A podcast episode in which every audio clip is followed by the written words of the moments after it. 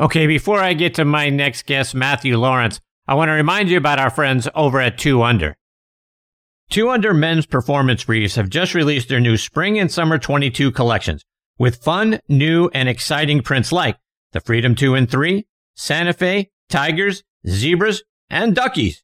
And their new exclusive Folds of Honor collection where they donate 20% of all Folds of Honor sales proceeds to that cause.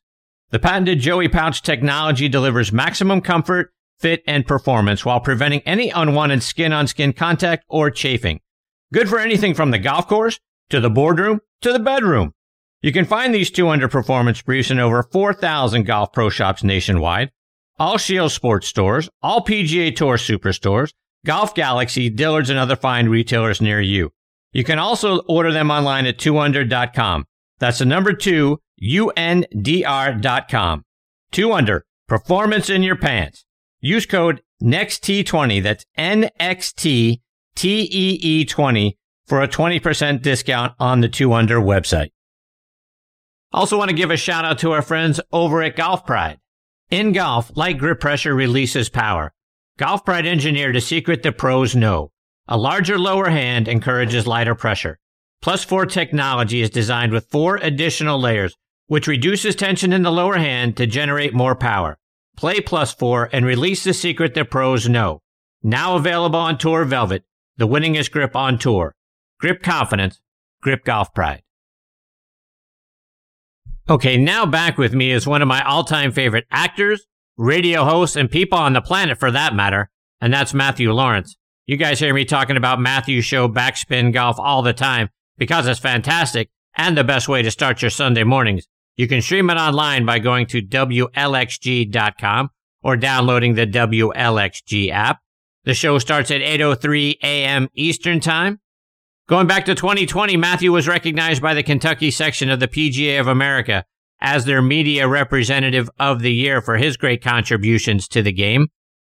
Among Matthew's great work on screen is his stellar performance as bass player Sal Amato in the movie Eddie and the Cruisers. You guys know is one of my all-time favorite movies. I've seen it about a hundred times and I could recite lines with Matthew, which might be fun to do sometime. You've probably also seen Matthew on Saturday Night Live, Beverly Hills 90210, One Tree Hill, 30 something, and dozens of other TV shows. Matthew has also been a sideline reporter and hosted pre and post game shows for Duke basketball and now Kentucky basketball. He also hosts a daily show on WLXG ESPN radio up in Lexington, Kentucky. He's a tremendous talent and an even better friend, and I can't thank him enough for coming back and being a part of tonight's show. Sir Matthew, how are you, my friend? I'm exhausted listening to all that. I'm exhausted. As you should be. You've done a I lot, mean, my friend. I have, and I'm really old, and and it's all settling in as I listen to you. And you left out a whole bunch of stuff. I mean, no doubt. You know, well, but I mean that, yeah, but that's okay. I can't put, okay. have your whole IMBD, whatever, you know, yeah. list of things yeah. you've done. Yes. So, uh, how are you, my you friend? You left out the, the, first job I ever did. I got a Coke commercial. That's how I Is got my right? SAG card. Tell me that story. And it was, it, oh man. Oh, all right. You're going to make me cry again. That's what I, I do. always do on your show. I yes, know. That's, that's what I what do. you do. um, and I'm fine, by the way. And thanks as always for including me. I mean, I always, the thing is, I, you, your guests are always so unbelievable that I always follow somebody and I sit there listening and I'm going, I, I can't be on the show with Bob Ford. Are, are you kidding me? anyway, that was fantastic. Um, all right. The short version, which sometimes I have trouble with, as you know, um, I was, I was in the early seventies. That's right. That's how old I am in the early 70s, I went to the neighborhood playhouse for a year uh, after I graduated from college. And uh, after that, I started working as a waiter, which I did for about seven years in New York City, taking acting classes uh, with the great Uta Hagen and uh, just trying to get a job. And back then, there were no parts for young people. it wasn't like there was a 90210 or, or really any of those shows. And I looked very young. I looked a lot younger than I actually was. So I had a lot of trouble. I had trouble getting an agent for a long time. And I did off off Broadway theater and like most actors, as I said, I was a waiter. Uh, my dad, uh, and this is the hard part. My dad and my mom were the most supportive people in the world. And it was rough on my dad because he worried. He worried, you know, as parents do about their kids. And he knew that, that I wanted to act, but I, I couldn't get a job that would pay me and I didn't have my Screen Actors Guild card, which to him was, that meant that I was really an actor. If I were in the union, that meant that I was really an actor. And I had a friend that I went to the neighborhood playhouse with who became an agent. And I used to go hang out uh, at his office all the time. And one day, after literally about six or seven years of, of trying to do this, um, he finally put me in touch with the person at the office that sent people out for commercials. And he set up an audition for a Coke commercial. Uh, he said, well, we're not going to sign you, but, you know, go out on this audition. Let's see what happens. And I went out and I got this job and it was the easiest thing I ever did. It was a guy in a pizza place in New York and somebody came up to the counter and I handed them a Coke, basically. And through that job, I got my Screen Actors Guild card. And I remember, oh boy, I remember calling my dad and telling him that I had gotten this job and that I, I would be able to get into the union. And he started to cry. And I come from a family of criers. And, uh, it really was like a day that he said he never forgot because it meant so much to him that I was now kind of official, you know, and, um, the sad part of this is that the first real job that I got, which was a movie called Prince of the City, um, with one of the great directors of all time, Sidney Lumet. Um, and that started my whole acting career. Uh, my dad passed away about two months before I actually got that job, but I always felt just that co-commercial and getting the Screen Actors Guild card. That's what I remembered about the joy he had about that. Did he get to see you in the Coke commercial? He did see me in the Coke commercial. And that too was one of the great things ever. but we didn't have cell phones back then. And so, uh, he tried to get in touch with me and I remember coming home to a voicemail, uh, from my dad and how excited he was that he had seen me on the TV. And it literally was for maybe I don't know, three seconds, maybe, but, uh, but it, that was enough for him. Did your mom get to see you in all the, the movies and the things that you've done? Oh yeah. Yes. My mom, uh, my, my brother Mitchy, who you've had on the show also, uh, our mom passed away. I think it's only maybe four or five years now. She was in her early nineties and she saw everything. Um, and that's, that was always such a blessing for me. I took her, your favorite movie, Eddie and the Cruisers, as a matter of fact, when we finished shooting that movie, uh, they did a, a wrap party for the movie in down, in New York City downtown at this huge bar where the whole cast and crew got together and just had an amazing night. And I actually brought my mom to the cast and crew party. Uh, and she had the time of her life. And then, uh, we saw the screening of the movie a couple nights later with the cast and crew also. And she was there for that too. She saw, luckily enough, she saw everything that I did. She came to, uh, when I was on duet on Fox for three years, she saw many of those shows. She came out to LA um, so luckily my mom did get to see a lot of, a lot of my work.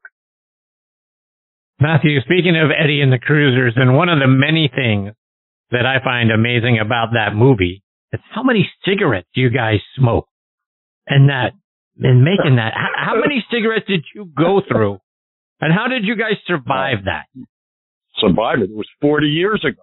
I mean, I, I survived pretty well. uh, I don't know, five packs a day. I don't, you got to remember. Goodness.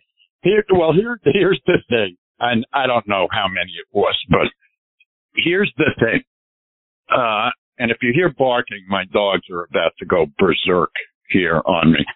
I'm walking away. Uh, here's the thing. When you're doing a scene, movies like that, where, I mean, I've been watching, like we all have, a lot of Netflix and a lot of different movies and different things. And I don't even remember what it was the other night. I was watching one and every scene, every person was smoking in every scene. It was something in the early 60s, I think.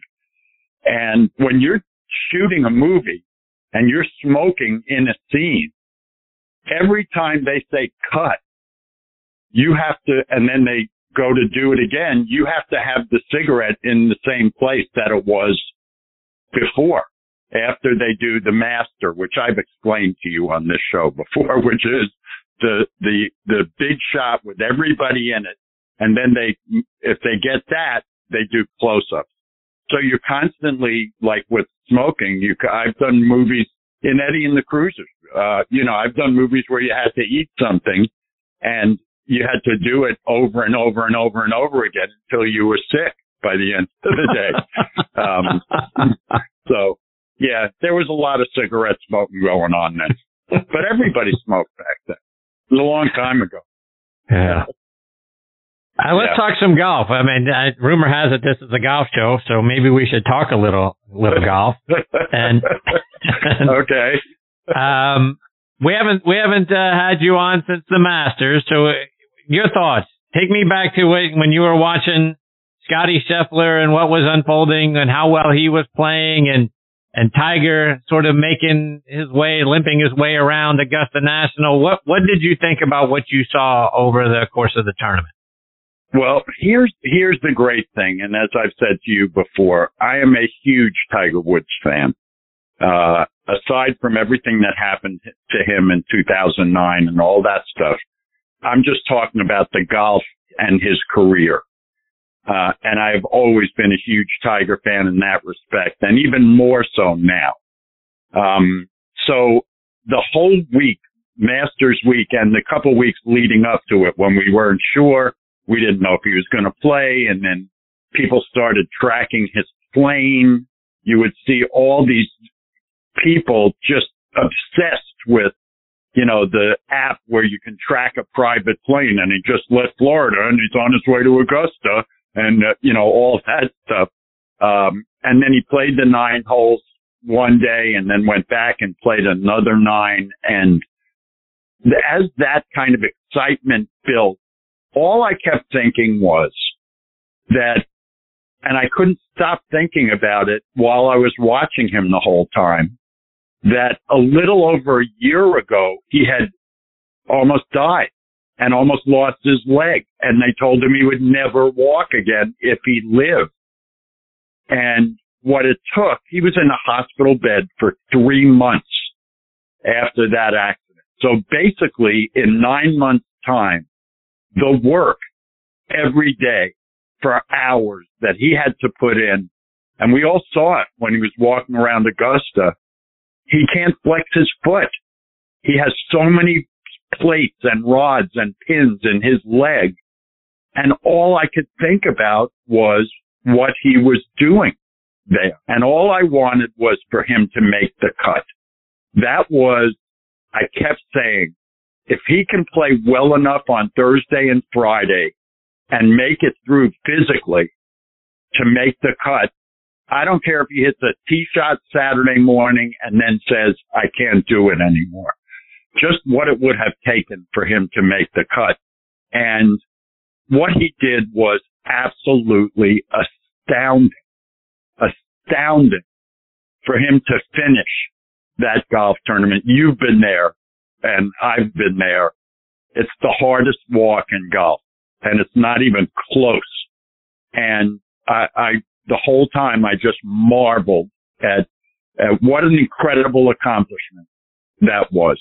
And for his kids, both of them, um, not just Charlie, but both his kids to see what he did for the last year and the love. I mean, on Monday, you saw the shots of the practice round. There were 10,000 people out there watching his practice round, nine holes.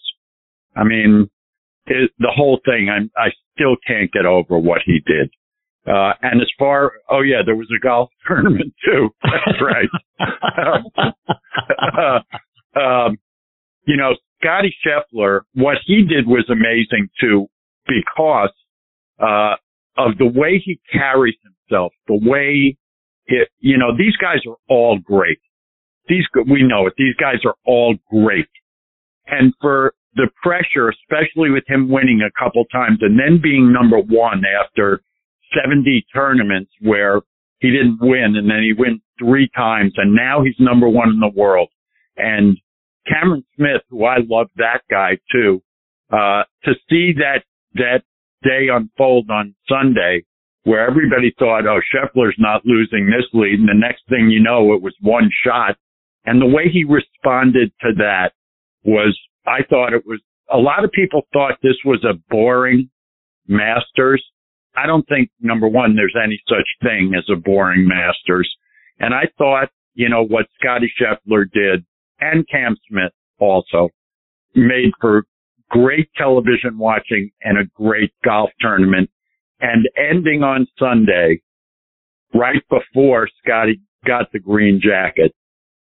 Those hole outs by first Rory and then Collin Morikawa from the bunker on 18, that was among my favorite five moments in golf.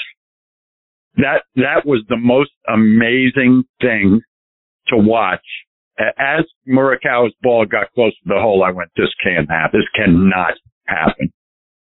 So that's how I feel about the Masters. I thought it was great. So let's fast forward to the week after the Masters. We saw Jordan Spieth get his 16th tour victory during a week where he yep. didn't putt, you know, very well. But as, as I recall from listening to Backspin Golf, which you know I do every Sunday morning, um, you've played Harbour Town, right? What? I've played Harbour Town. I've, been blessed to play it many times, actually. And you know, the, the great thing, Chris, and I always say this to you too, when you've played, when you've been blessed enough to play courses, any course that you can watch a PGA event on television and, and have been on that golf course and know what's there and how it feels on that hole and just different things about it or where you could say, yeah, I've been there. You know, like when they hit it in the trees that's when I go, oh, I've been there. I mean, I, you know, um, it, it's great to be able to do that. And for years, uh, my brother and myself and a bunch of our friends were lucky, uh, to play in a golf tournament in Hilton Head for many years. A great charity golf tournament down there. And, uh, we play, we would play Arthur Hills one day and then one other course. And then Sunday we would get to play Harbour Town. And, uh, actually this is, this is a great, so I just told the story to somebody the other day. We, we always talk about, um, people that we play golf with when we meet them on the first tee and we don't know them and what's happened there, you know, resulting from that. I was at Harbour Town one, uh, year for the tournament and I showed up at on the putting green, and these three guys came up to me that I was going to be paired with that day in the in the celebrity part of it. And this one guy had he was where he he must have had two thousand dollars worth of golf clothes on. He had alligator golf shoes and the most expensive shirt and straw hat and his clubs and everything. And we got to the first tee and I, is my custom. I started giving him a lot of crap on the first tee about what he was wearing and and uh I because I talked to him for a minute and I could tell he could handle it. So for about the first seven or eight holes, I was just merciless on this guy and he would laugh and his son was playing with us that day. And about the seventh or eighth hole, we were waiting on the tee to hit and I turned to his son and I said, the hell does he do for a living? And his son says, he's the head of the West Virginia State Troopers. I said, what? He said he's the head of the West Virginia State Troopers. So I went walking over to his dad and I went, is he telling me the truth? Are you the head of the West Virginia State Troopers? He said, yes, sir, I am. And I said, oh, this is too good to be true. I said, every one of us has wanted to talk to a state trooper the way I've been talking to you today. and I messed his hair up. I did all kinds of stuff to him. He, I wish I could, it's so long ago, I wish I could remember his name, but about a week later, I got a box in, I was living in LA then. I got a box, uh, that was sent to me and he got my address through the tournament and sent me a whole bunch of West Virginia state trooper things, a beautiful tie that had their insignia on it and a, a baseball cap and all kinds of stuff that he sent to me. And when I think of Hilton Head, that's one of the first things that I think about. That's kind of a little off the trail of the story, but, um, that golf course is you, and again, as with most courses, Chris, you can't tell on TV.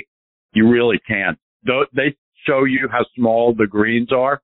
They're smaller than that. I mean, that is a really, it's beautiful, but that is a really difficult golf course. Uh, and to see those guys, you know, and not all of them, a lot of them had trouble on that golf course, but to see those guys, you know, uh, hit flop shots over bunkers when, cause you don't have to miss a green by much there and the beauty is in the green there. So, uh, it's, it was fantastic to watch. I loved that Jordan won it again, even missing a, you know, four inch putt and putting as badly as he did because I'm a huge Jordan Spieth fan. Did, did you see, uh, what he did at the end of the tournament yes. with the kids? Yes. How great was uh, that? For, for people listening, uh, who don't know what we're talking about, as soon as he finished, he walked off the 18th green. He didn't know if he was going to be in the playoffs. And there were all probably 30 or 40 kids wanting him to sign things. And he said, I have to go sign my scorecard and I don't know if there'll be a playoff, but whenever I get done, I will come back out here and sign. I promise. Well, we all know what happened and it took about two hours and he went signed for every one of those kids that had waited for him for a long time. It was, that was fantastic. I love that guy and I'm really happy that, that he won again. Matthew, one more before I let you go. When people get to be okay. a- around our age, we start thinking about oh, well, what our oh, legacy. Oh, wait a minute. Is, well, what? hold it, hold it. Excuse me, I have to stop you. When you say around our age, that is, uh, you're the best podcast host in the business, but that's a lie. Okay. it's just a lie. I don't want you to you're feel old. I'm not going to say you're old. Stop. Why not? It's the truth. Because. People can, can look at Wikipedia and see when I was born. It's okay. it's fine. It's just a number, Chris. Anyway, okay. Yeah, when you get to be as old as we are, go ahead. you start to think yeah. about legacy and what legacy you're going to leave behind. And you're a person who has been woven in the fabric of entertainment for the 80s, the 90s, and obviously now on radio from transition from TV to movie, movies to radio. But you're, you've been the media representative of the year for the Kentucky PGA section. You've broadcasted for two of the top college basketball programs that we have in Duke and Kentucky. You host two great radio shows on ESPN radio there in Kentucky. You've done this show or Thursday Night Tailgate 18 times, which I think is your best work, but I could be biased. But outside of your family, your two boys, what's the legacy that you want to be remembered for? Oh boy. Um, what I hope, see, you always do this to me. What I hope I'm remembered for is that I was kind. to everybody. Um, and that's, I've really, I can honestly say I have tried to do that every day of my life in one way or another. I haven't always succeeded. I've been pushed to the limit a lot of times, but I hope that when I go, people will say that I was really a kind man. I think that's, uh, especially now with the times we're living in, I think that's incredibly important. And I get, I get that from my family, um, from my mother and father. And I hope that's my legacy. Mission accomplished, my friend. That's already in the books. Matthew, before I let you go, remind our listeners again how can they stay up to date with all the great things you're doing and listen to your shows? Uh, you can listen to Backspin Golf every Sunday morning at 8.03 Eastern uh, on WLXG.com and you hit listen live or you can download our mobile app. Uh, and that's for my daily show as well from noon to two every day, Monday through Friday. Uh, thank goodness basketball season is over, so I don't have to worry about that until next October because that's a long season with a lot of stuff going on. Um, but WLXG.com is always the best way to find me. Matthew, you're the best, my friend. I can't thank you enough for coming back and being a part of the show again tonight. I always cherish the time with you. I hope we get to do it again soon. Me too. Oh, we will. Just ask me. we will. I appreciate you, my Thanks, friend. Love Chris. you. All the best to you Love and your you, family. Man. You See too, Matthew. Pal. See you. That's a great Matthew Laurance. And um, it just doesn't come any better, folks. I mean, to go from Bob Ford to Matthew Laurance um, and then Scott McCarron to start the show. But um, great, great individual Matthew Laurance is. I love him like a brother that I've never met in person. if you can believe that, we've known each other for many years. Um, but it's always been through social media, phone calls, and, and our shows. Um, bucket list item is to uh, see Matthew Laurance in the flesh, but uh, a finer individual you will not find. And uh, if that's what he wants his legacy to be, to be a kind man, that is already in the books. From a, a wonderful human being to a great actor to a great talent. I look forward to catching up with Matthew again soon.